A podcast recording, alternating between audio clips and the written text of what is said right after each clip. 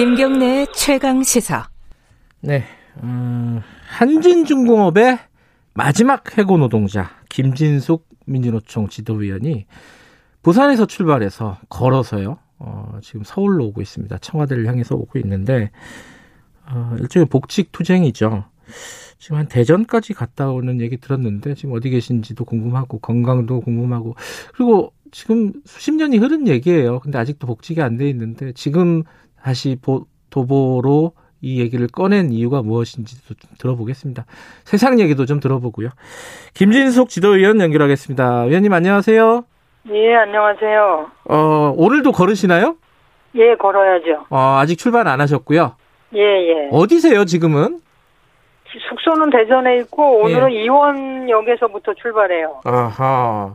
그러면 부산에서 벌써 대전 무렵 근방까지 왔다는 거네요, 그죠? 네. 언제 출발하셨죠? 지난 30일이니까. 12월 30일 날 출발해서 지금 절반 정도인 것 같아요. 아니, 연세도 좀 있으시고, 건강은 어떻게 해요? 괜찮으세요? 지금은 건강을 신경 쓰고 챙길 여건이 안 돼서 그냥 지금은 하여튼 걷는 데 집중하고 있습니다. 그래도 어쨌든 걸으실 수는 있다. 네, 네, 걷는 건 잘해요. 네. 청와대 언제 도착하십니까? 2월 7일 날로 예정하고 있어요. 별다른 차질이 없으면 2월 7일 날 들어갈 거예요. 자, 여기 들으시는 분들이, 청취자분들이 궁금해 할 겁니다. 아니, 지금 왜 이 엄동설안에 부산에서 네. 서울까지 왔는지가 간단하게 좀 말씀을 해주시죠. 왜 지금 걷고 있는지. 제 복직 문제가 어쨌든 저는 이제 처음에 시작할 때부터 복직 없이 정년 없다라고 시작을 했고 네. 작년 연말이 정년이었는데 그걸 넘어가면서 예. 이 투쟁이 제가 복직할 때까지는 안 끝난다는 거를 좀 보여주고 싶은 것도 있었고요. 예. 그 다음에 한진중공업이 다시 이제 매각이 진행 중이거든요. 네. 근데 어쨌든 노동자들한테는 가장 중요한 게 고용인데, 네.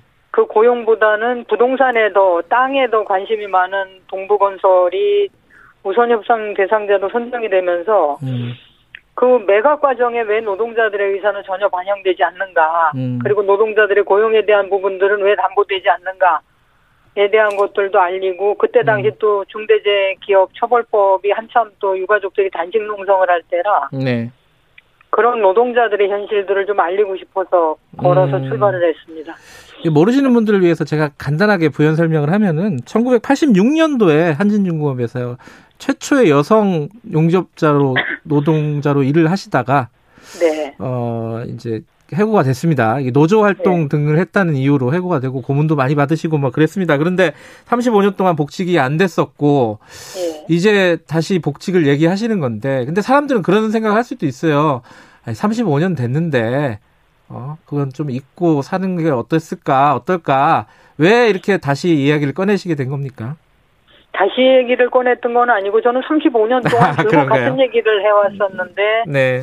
그 얘기들이 안 먹혔던 거죠. 그리고 저는 하여튼 35년 동안 복직을 위해서 저 나름대로는 애를 써왔었는데 네. 그동안에는 전혀 반응이 없었습니다. 네. 근데 하여튼 이번에는 많은 분들이 단식도 하시고 같이 걸어주시기도 하고 기자회견도 많이 해주시고 특히 이제 해고되신 선배님들도 애를 써주시고 그런 부분들이 저한테는 굉장히 지금 큰 힘이 되고 있죠. 그리고 35년 동안 하여튼 한 사람이 포기하지 않았던 꿈이 아직도 이루어지지 않고 있는 거에 대한 부분들도 하여튼 원망이 큽니다. 지금 작년 같은 경우에도요. 민주화운동 명예보상심의위원회에서 김진숙 위원의 해고가 부당하다. 그래갖고 예, 복직을 예. 권고했잖아요. 예, 회사 측에. 예. 그리고 그뿐만 아니라 이게 각종 시민단체 등등에서 복직을 계속 얘기하고 있는데 회사 측의 반응은 전혀 없나요? 공식적으로 교섭을 해본 적이 없고요. 그리고 사측은 이제 계속 언론 플레이를 통해서 김진숙이 돈을 요구하고 있다는 식으로 명예를 훼손하고 그리고 이제 사측에서 지금까지 나온 얘기는 임원들이 모금을 해가지고 8천만 원을 주겠다. 이런 네. 얘기도 하고 그건 해고에 대한 책임이 아니라 적선이죠, 적선. 이거 먹고 떨어져라. 그리고 재입사해서 명퇴를 해라. 네. 그건 복직에 대한 해고에 대한 책임을 전혀 안 지겠다는 얘기라, 그건 제가 받아들일 수가 없었고요. 네. 그 사측에서는 모르겠습니다. 왜 이렇게 완강하게 뭐 수백 명도 아니고 한 사람 남은 복직에 대해서 이렇게 사회적으로 문제가 될 때까지 문제를 키워가고 있는지를 이해할 수가 없어요. 저도 정말 뭐 짐작하건대는 네. 사측이 이제 수많은 공을 들여서 기업노조, 어용노조를 만들어놨는데 다시 민주노조로 힘이 쏠릴까에 대한 두려움들이 아닐까라고 생각을 하죠. 어허. 그런데 이제 아까 35년 동안 포기할 수 없는 꿈이라고 말씀하셨잖아요. 네. 근데 이제 더 이상 이 김진숙 위원의 복직 문제가 개인의 문제가 아닌 게 돼버렸어요. 그렇죠. 그래. 어떤 의미가 있다고 보십니까? 본인의 복직 문제가 사회적으로는. 제가 이렇게 20일 넘게 걸어오면서 네. 많은 노동자들이 함께하고 있어요. 근데 그중에는 특히 이제 대우버스나 한국게이츠나 아시아나 KO나 그다음에 코레일 네트워크스나 네. LG트윈타운 노동자들이나 해고된 노동자들이 많이 걷고 특히 옛날에 30여 년 전에 해고됐던 사마고무나 진양고무나 풍산금속이나 이런 노동자들도 함께하고 계시거든요. 그러니까 네. 그 이 사회에 아직도 수많은 노동자들이 제자리로 돌아가지 못한 그걸 저도 이제 길에서 다시 한번 확인하고 있는 건데요. 네. 그래서 그런 노동 현실들이 여실하게 보여주는 그런 행진이 되고 있네요. 그래 뜻하지 않게. 35년 동안 이제 사실 노동운동 현장에 계속 계셨던 건데 35년 동안 우리 노동 환경은 많이 바뀌었습니까? 좀 좋아졌습니까? 어떻게 평가하십니까? 저는 비정규직 문제만 하나 보더라도 네. 특히 청년들의 이 실업 문제, 비정규직 문제가 마음이 아픈데요. 네. 사회에 첫발을 내딛는 게 비정규직으로 시작을 하고 그리고 차별부터 온몸으로 느끼게 되는 네. 이런 현실들은 부당하지요. 근데 그런 노동자들이 점점 늘어나고 그리고 길에서도 보게 되지만 어제도 제가 청와대 앞에 갔다 왔습니다만 하여튼 해고된 노동자들이 너무 많아요. 수백 명이 수십 명이 아무 대책 없이 길거리로 내몰리게 되고 그런 거에 대한 법적인 제재나 이런 것들 전혀 없이 한진중공업만 하더라도 이미 경영진의 경영 실패라는 게 다 드러났거든요. 네. 근데 매각을 앞두고 또다시 그 고용에 대한 불안들을 노동자들만 짊어지게 되는 이런 부당한 현실들은 여전히 이어지고 있고 오히려 더 심해진 부분들이 있다고 저는 생각을 합니다.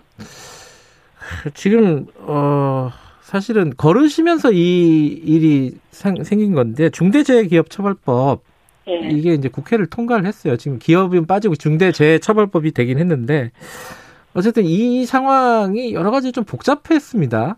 네. 위원님께서 보시기에는 어떤 생각이 드셨어요? 이 상황을?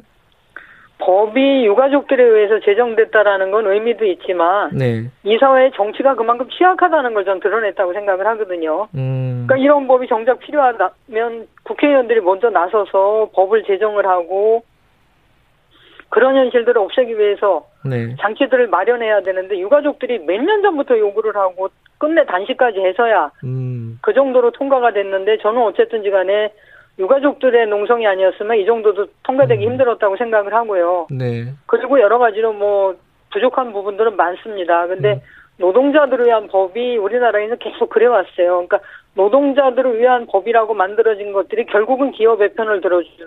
아. 비정규직 보호법만 하더라도 결국은 비정규직들을 보호하는 법이 아니었지 않습니까? 그게 몇 년이 지나면서 이제 다 드러나게 되는 건데요. 최저임금법도 마찬가지고. 네. 그래서 이 법 역시도 끊임없이 개정투쟁을 해야 되지 않을까 생각을 합니다. 정치가 굉장히 취약하다는 말씀하셨는데 이게 유가족들이 막 단식하고 이래야지 이게 뭔가 일이 진행이 되잖아요. 항상 모든 그렇죠. 일들이. 네. 이거 어떻게 하면 바꿀 수 있을까요? 그래 하여튼 저는 그래요. 그러니까 이게 노동자들 보고 왜 그렇게 과격하게 투쟁을 하냐. 대화로 하지. 왜 그렇게 몸을 써서 투쟁을 하냐고 얘기하는데 노동자들은 정작 대화할 상대가 없습니다. 사측은 교섭에도 안 나오죠. 교섭에 나와서도 졸거나 똑같은 얘기를 뭐 교섭이 30차까지 진행될 때도 하거나 그러니까 이런 현실에서 어디다 호소할 데가 없는 거예요. 자신들은 너무나 억울하고 너무나 부당한 일들을 겪고 있는데 네. 그만큼 우리 정치가 약자들을 위해서 노동자들을 위해서 돌아가지 않았다는 거거든요. 그러니까 네. 그동안에 쭉 이제 뭐 기업주 편을 들어주거나 있는 자들의 편에 의해서 그러니까 국회의원들 자체가 그렇게 선출이 되니까 그런 현실들이 이어져 왔다고 생각을 하는데 저는 네. 어쨌든 소수자들의 목소리를 대변할 수 있는 정당들이 네. 자기 목소리를 내고 힘을 발휘할 수 있는, 그래야 약자들의 목소리가 들린다고 생각을 합니다. 알겠습니다. 건강 조심하시고요. 네. 35년 동안 갖고 계신 꿈이 어떻게 이루어지는지 저희들이 한번 계속 보겠습니다. 오늘 네, 감사합니다. 고맙습니다. 말씀. 네, 고맙습니다. 네, 고맙습니다. 예, 한진중공업 네. 마지막 해고 노동자 복직을 위해서 희망뚜벅이 도보 행진을 하고 있는 김진숙 민주노총 지도위원이었습니다. 1월 22일이네요. 오늘 여기까지 하고요. 다음 주 월요일 아침 7시 20분에 다시 돌아오겠습니다.